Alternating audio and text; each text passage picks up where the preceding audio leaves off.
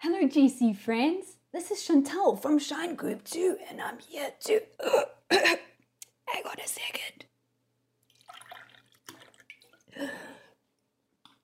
Mm. Mm. Whew. That's better. I was so thirsty. Gosh, you know, that reminds me of a message from the Bible Project that I was watching on YouTube. The video was about Jesus as living water. Isn't that cool? But um, maybe also a little bit confusing. I mean, I just drank some water because I was thirsty, but how do I drink from Jesus? Let's look at a Bible story to help us understand. It's in the book of John, chapter 4, verses 4 to 14. So Jesus left the Judean countryside and went back to Galilee. To get there, he had to pass through Samaria. He came into Sychar, a Samaritan village that bordered the field that Jacob had given his son, Joseph. Jacob's well was still there. Jesus, worn out by the trip, sat down by the well. It was the middle of the day. A Samaritan woman came to draw some water from it. So Jesus said to her, um, Would you give me a drink of water? His disciples had gone to the village to buy food for lunch. The Samaritan woman, taken aback, asked, uh, How come you, a Jew, are asking me, a Samaritan woman, for a drink? Jews wouldn't be caught dead talking to Samaritans in those days. Jesus answered her, If you knew the generosity of God and who I am, you would be asking me for a drink, and I would give you fresh, living water. Well, the woman said, Sir, you don't even have a bucket to draw with, and this well is really deep. So, how are you going to get this living water? Are you a better man than our ancestor Jacob, who dug this well and drank from it, he and his sons and livestock, and passed it down to us? Jesus said, Everyone who drinks from this well will get thirsty again and again.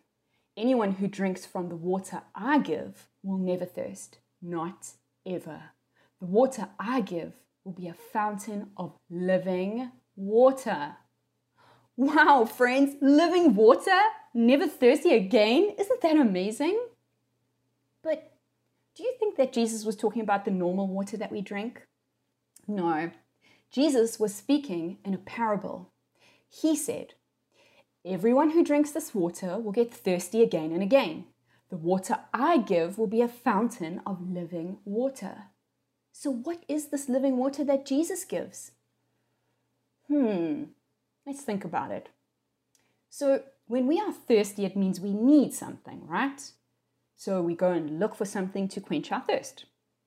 In this parable, our needs are just like thirsts. They're needy thirsts.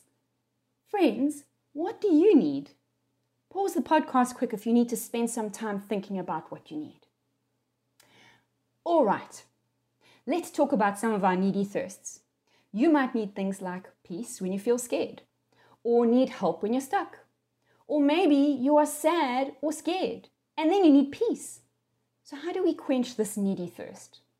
Well, when we are sad, we can try and do things to make us forget about it, like watch some videos, or play some video games, or color in some pictures.